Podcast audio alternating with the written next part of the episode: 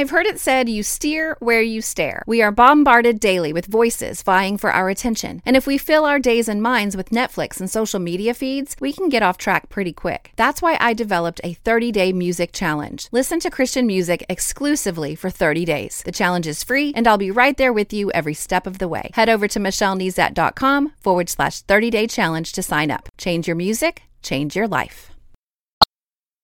You're listening to More Than a Song, episode 250.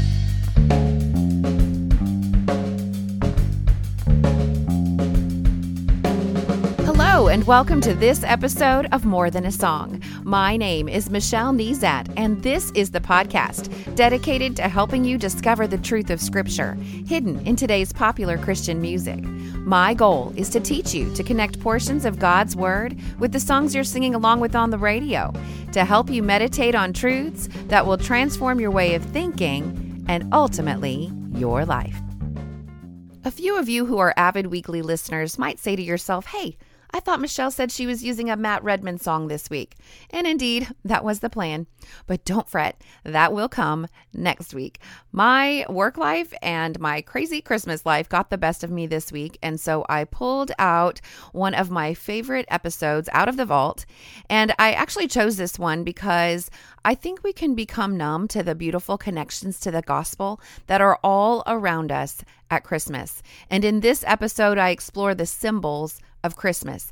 Now, I refer to my um, boss and mentor in this episode, who is indeed still an active spiritual mentor in my life, but she has since retired from the Christian school where I work.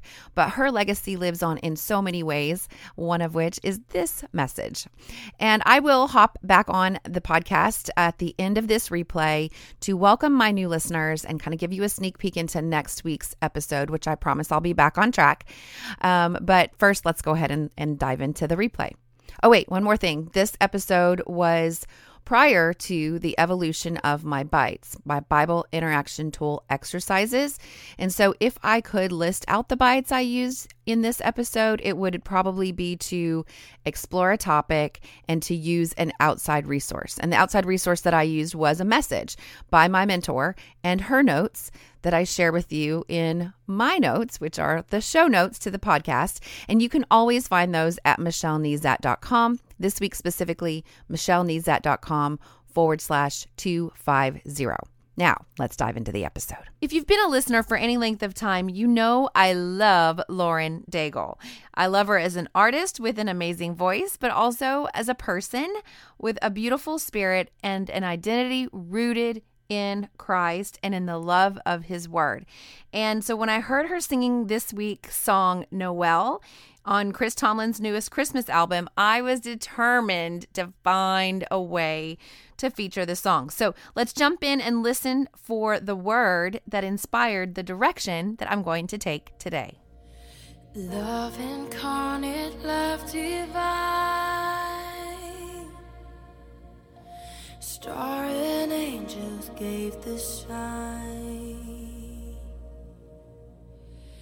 Bow to babe on bended knee. The savior of humanity. Unto us a child is born. He shall reign forevermore. Star and angels gave this sign. I began to consider the signs of Christmas and how even the commercialism, if we can lasso that thing like a runaway calf and rein it in, it can be used, those symbols can be used to remind us of the real reason for the season.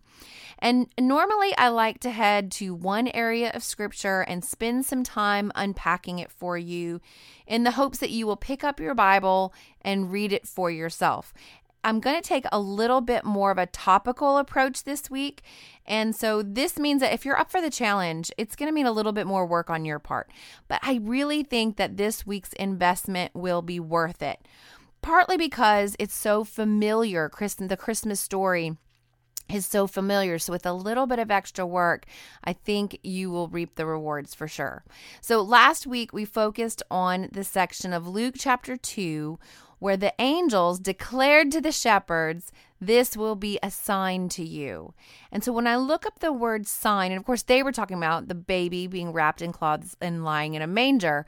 But when I look up the word sign right there in the Greek, it means typically a miraculous sign given especially to confirm or to corroborate or to authenticate. And so this is exactly what the sign of this of the baby lying in a manger was. It was a it was a sign to corroborate the miracle that the angel spoke of to the shepherds that the Messiah was born. So it's again an indication of a miracle or a wonder. So I'm going to be talking about the signs of Christmas. A better word is probably the symbols of Christmas, but they do truly represent a wonder, a miracle that is really worth spending some time pondering. And when you take time to go and see for yourselves, like the shepherds did, that you will discover a deeper understanding of this wonderful gift, in addition to giving you some tools in your toolbox to discuss this season with friends or teach it to children or just ponder for yourself. So, I am blessed to have an amazing godly mentor who's also my boss. Her name is Merida Brooks.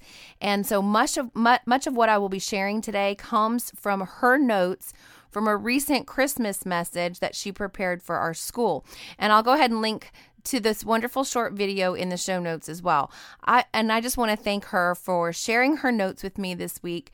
Um, but most of all, for being free with her life. I mean, she shares her wisdom with me day in, day out, week in, week out, and I very much cherish her. So let's start by talking about the symbol. Uh, the very first symbol we'll talk about is the Christmas tree that decks the halls of our homes and our businesses and our churches during Christmas.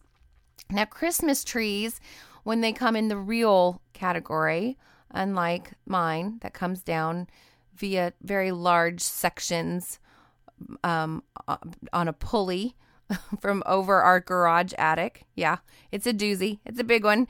But the traditional Christmas tree, not the fake one that I put up in my great room, is an evergreen. And it's this wonderful parallel to the eternal life that can be found in Christ. Because, like the evergreen, our relationship with Him never goes dormant. And John 17, 3 tells us, This is the way to have eternal life to know you, the only true God, and Jesus Christ, the one who you sent to earth. So, not only does a tree represent the everlasting life that we can find in Jesus, before it's cut down, its roots actually keep it evergreen and alive. And, and we're reminded of being rooted in Christ in Colossians 2 7. It says, Let your roots grow down into him and let your lives be built on him. Then your faith will grow strong in the truth you were taught and you will overflow with thankfulness. So be reminded of eternal life in Christ when you gaze upon the evergreen trees at Christmas.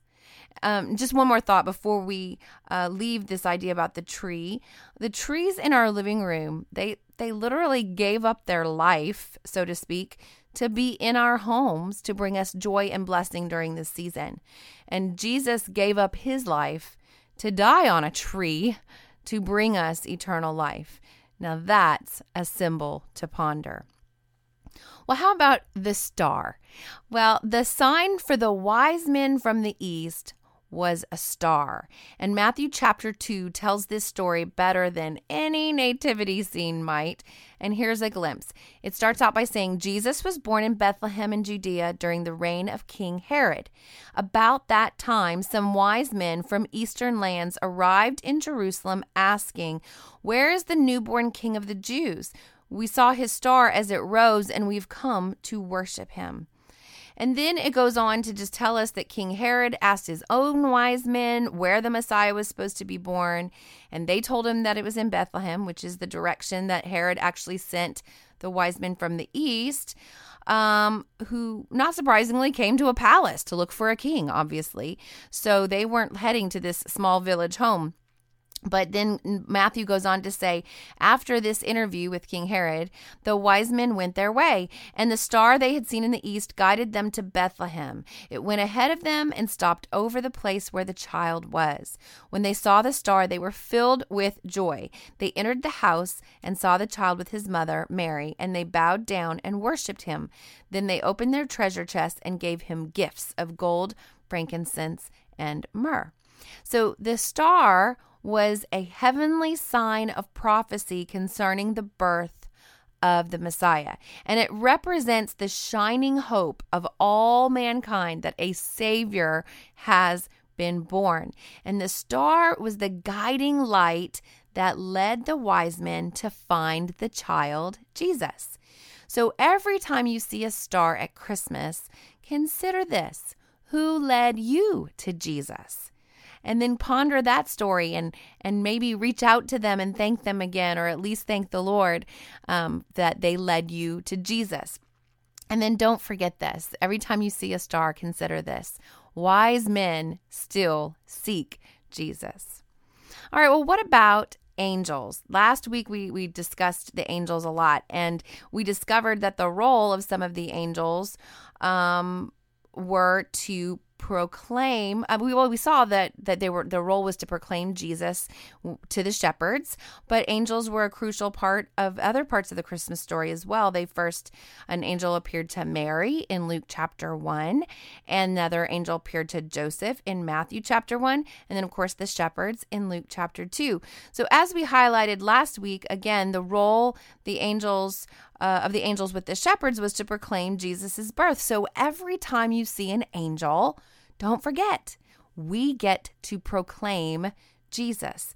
Paul writes in Colossians chapter 1 verse 28, he is the one we proclaim, admonishing and teaching everyone with all wisdom so that we may present everyone fully mature in Christ.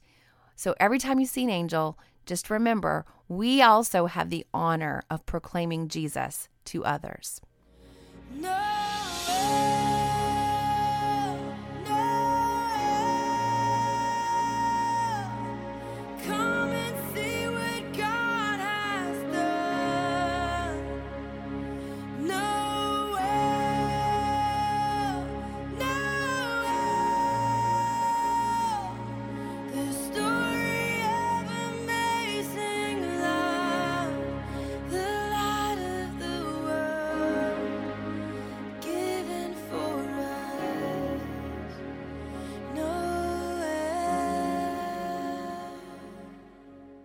Okay, let's consider the tree lights that we wind in and out of the branches of our Christmas trees. They reveal the depths of the branches, they add light to the dark places, they brighten the dark shadows. And Jesus teaches us in Matthew chapter 5 that we get to, in the same way, let your light shine before others, that they may see your good deeds and glorify your Father in heaven. So every time you see the tree lights, just consider this that we are to let our light shine. Now, the next symbol that I want to talk about, I was introduced to um, through uh, my daughter, my oldest daughter, as she entered preschool at our Christian school, they told the legend of the candy cane. And they unpacked all of these wonderful um, different ways to explain the candy cane and to really tell the Christmas story and to talk about Jesus with our children using a candy cane. And so there's actually a few children's books written highlighting those details. I'm going to link to one of them that I found on YouTube where they they tell the story they show the beautiful illustrations and tell the story on youtube. I'll link to another one that you can buy on amazon or kindle. And um, but all of them that i've found includes details like this. So when you look at the shape of a candy cane, uh, if upside down, I guess kind of it looks like a J for Jesus. And then right side up, the way we normally see a candy cane will remind us of the staff of a shepherd, like the ones that we meet in Luke chapter 2. they get the honor of proclaiming Christ's birth that glorious night that we talked about last week in detail. But it also reminds us that Jesus is our good shepherd and he cares for us. John 10 11 says, I am the good shepherd. This is Jesus talking. I am the good shepherd. The good shepherd lays down his life for the sheep. And every time we see a candy cane, we can be reminded of our good shepherd who laid his life down for us. And then further, the candy cane is traditionally red and white and serves to remind us again of the blood of Jesus shed as a sacrifice for our sins. And of course, the white reminds us of that he was pure and sinless, and he was a pure and sinless sacrifice for us. A candy cane is hard as a rock and reminds us that Christ is a, the rock of our salvation. There's just so many different elements of a candy cane. So, can you see why this is one of my favorites? So, let's move on and consider candles. Uh, one of my favorite memories was when I was a girl. My mom and I would drive by a beautiful two story white clapboard house on our way to my piano teacher's home where I took lessons. And at Christmas, the owners of this two story white clapboard house would put a single candle in each window. It was so simple, but so beautiful, just very Norman Rockwell looking to me as a young girl. And so one day, to show our appreciation for the beauty, mom and I both loved the single candle in the window. And we always loved the house. We thought it was a beautiful house. So we stopped and rang the doorbell and sang God Rest Ye Merry Gentlemen to wish them a Merry Christmas and tell them of the joy that their candles brought us each week. So, candles at Christmas, that's just a, a side story, but candles at Christmas can remind us that Jesus is the light of the world. In fact, Jesus teaches us in John chapter 8, verse 12, he says, I am the light of the world. Whoever follows me will never walk in darkness, but will have the light of life. So consider that next time you see a candle, that Jesus is the light of the world. Now, uh, my mother in law, she loves to tuck ornaments deep in the branches of our tree near a light so that the glass ornaments can glisten as they reflect the light. So let's talk about ornaments. Uh, the next time you see an ornament glistening on the tree, I want you to consider this. I want you to to consider that they don't have a light of their own, but they reflect the light around them. And so we are but a reflection of the true light of the world, Jesus. And like an ornament, we don't contain our own light source. We were designed to reflect the light of Christ. And Second Corinthians 3:18 says that we reflect the glory of the Lord, and the Lord who is the Spirit makes us more and more like him as we are changed into his glorious image. That's so wonderful. All right, let's move on to one more, a couple more snowflakes. Um, not necessarily exclusive to Christmas, snowflakes. They they're more of a winter symbol. Uh, definitely not part of many of our Christmases here in Louisiana, for sure. I'm pretty sure that our forecast for Christmas in a few days is going to be like 80 degrees. so there's no, not going to be any snowflakes except the fake ones on my fake tree in my great room. But every time you see a snowflake, you can consider what the prophet Isaiah proclaims in chapter 1, verse 18. He says, Though your sins are like scarlet, I will make them white as snow. And just let those snowflakes serve as a reminder to you. You know, a soft snowfall in the forest in the dead of winter is a good reminder of quiet and stillness. And Father God, through the psalmist in, uh, in Psalm 46, he exhorts us be still and know that I am God. So when you see a snowflake, just maybe be still and quiet, and then also consider that our sins have been made white as snow because of our great God. Okay, what about holly? And gorgeous red berries against glossy green leaves, beautiful red and green. Until you touch it because they hurt.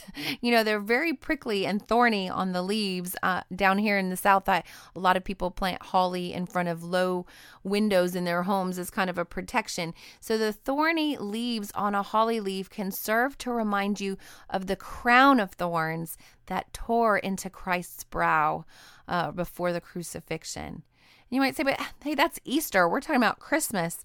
Well, you can be sure that on the day that Jesus was born, Father God had Easter on his mind. And may the holly leaves remind you of the purpose of Christ coming to earth. And may the red berries bring back to your mind the blood of Jesus that he shed for us so that we could have eternal life. And then let's not neglect the stocking. You know, ours may be a little bit bigger these days than they were originally to hold more gifts, but stockings are for feet. And our feet are to be fitted with the readiness that comes from the gospel of peace as discussed in the armor of God. It's right there in Ephesians chapter 6. And then, of course, you can't forget about Isaiah 52 7. How beautiful on the mountains are the feet of those who bring good news, who proclaim peace and who bring good tidings, who proclaim salvation. Isn't that wonderful? So that goes back up to the angels who get a chance to proclaim.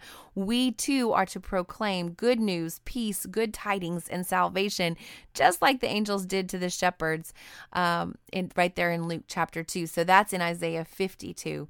So the stocking should remind us of the great commission that our Savior gave us as well when he said, go.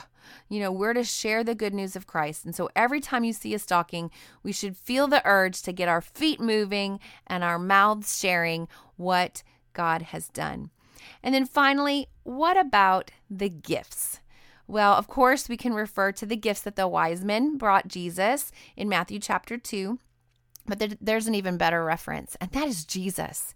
He is the greatest gift. And I think it's best proclaimed in Second Corinthians 9:15, which is our memory verse for this week. Thanks be to God for his indescribable gift. So, what's next? Well, if you have not read the Christmas story lately, do that. Read Matthew chapter 1, verses 18 through 24, then Luke chapter 2, verses 1 through 20, and then back to Matthew chapter 2, verses 1 through 12, and you'll get it all in. Okay. And if you're up for a greater challenge, take this list of Christmas symbols and the references found. I've listed them all out in the show notes for you. Take this list and dig in. All right. Well, I hope you enjoyed that replay of that message. But while you're in God's Word this week, I hope you take that challenge. Let me know how you're doing. Email me, Michelle at MichelleNezat.com. You can hop on Twitter or Instagram at Michelle Nezat or on Facebook. Michelle L. Nezat is my public page. Let's talk about what you're learning. Now, before I tell you what song will be featured next week, although I think you might know, I want to thank the premier Christian music streaming service, theoverflow.com, for pointing their subscribers to this podcast. But more importantly, pointing them to God's word through music. And when you subscribe to their trial, you will receive a 10 day series of devotions I wrote based on some of my most popular podcast episodes. So I encourage you to check them out at theoverflow.com. Now, I want to thank my newest subscribers to my website, like Autumn from Australia, Melanie from Georgia, Tim from North Carolina, and Lescott from Texas welcome. Now, new subscribers to my website will benefit from a one page resource of my top five bites that I've used on the podcast. It's a great place to start. And subscribers will also benefit from an email that I send once a week. And in that email, you get a weekly memory verse resource to display on your smartphone, tablet, desktop, or you can print it out. You get an email recap of the week's episode, and you get instant access to any of the resources I create for my episodes from time to time all of that is just my way of saying thank you for listening. So head over to michellenezat.com to subscribe today. And have you had a chance to write a review in iTunes for the podcast yet? This really encourages me, but of course, it also helps me stay visible to new listeners. So, as always, if you take the time to review my podcast, I will take the time to personally thank you right here on the podcast. And of course, you can listen to the podcast in iTunes or on the Apple Podcast app or at Joy 103.1 every Saturday at 10 a.m. Eastern, or you can follow on Spotify or through Stitcher Radio on or on your favorite podcast listening app. Well, that's it for this episode of More Than a Song. Next week, I will be using These Christmas Lights by Matt Redman to jump into scripture. And I love using Christmas songs this time of year to inspire us to dive into scripture. I hope you are enjoying it as well. And if you liked this episode, however, would you mind sharing it with others? I've made it really easy. With just one click, you can share via Facebook, Twitter, or email. Just head over to michellenezat.com forward slash 250. And while you're there, I'd love to hear from you. Click on comment to join the conversation. Until next time, take time to meditate on God's Word and consider His ways.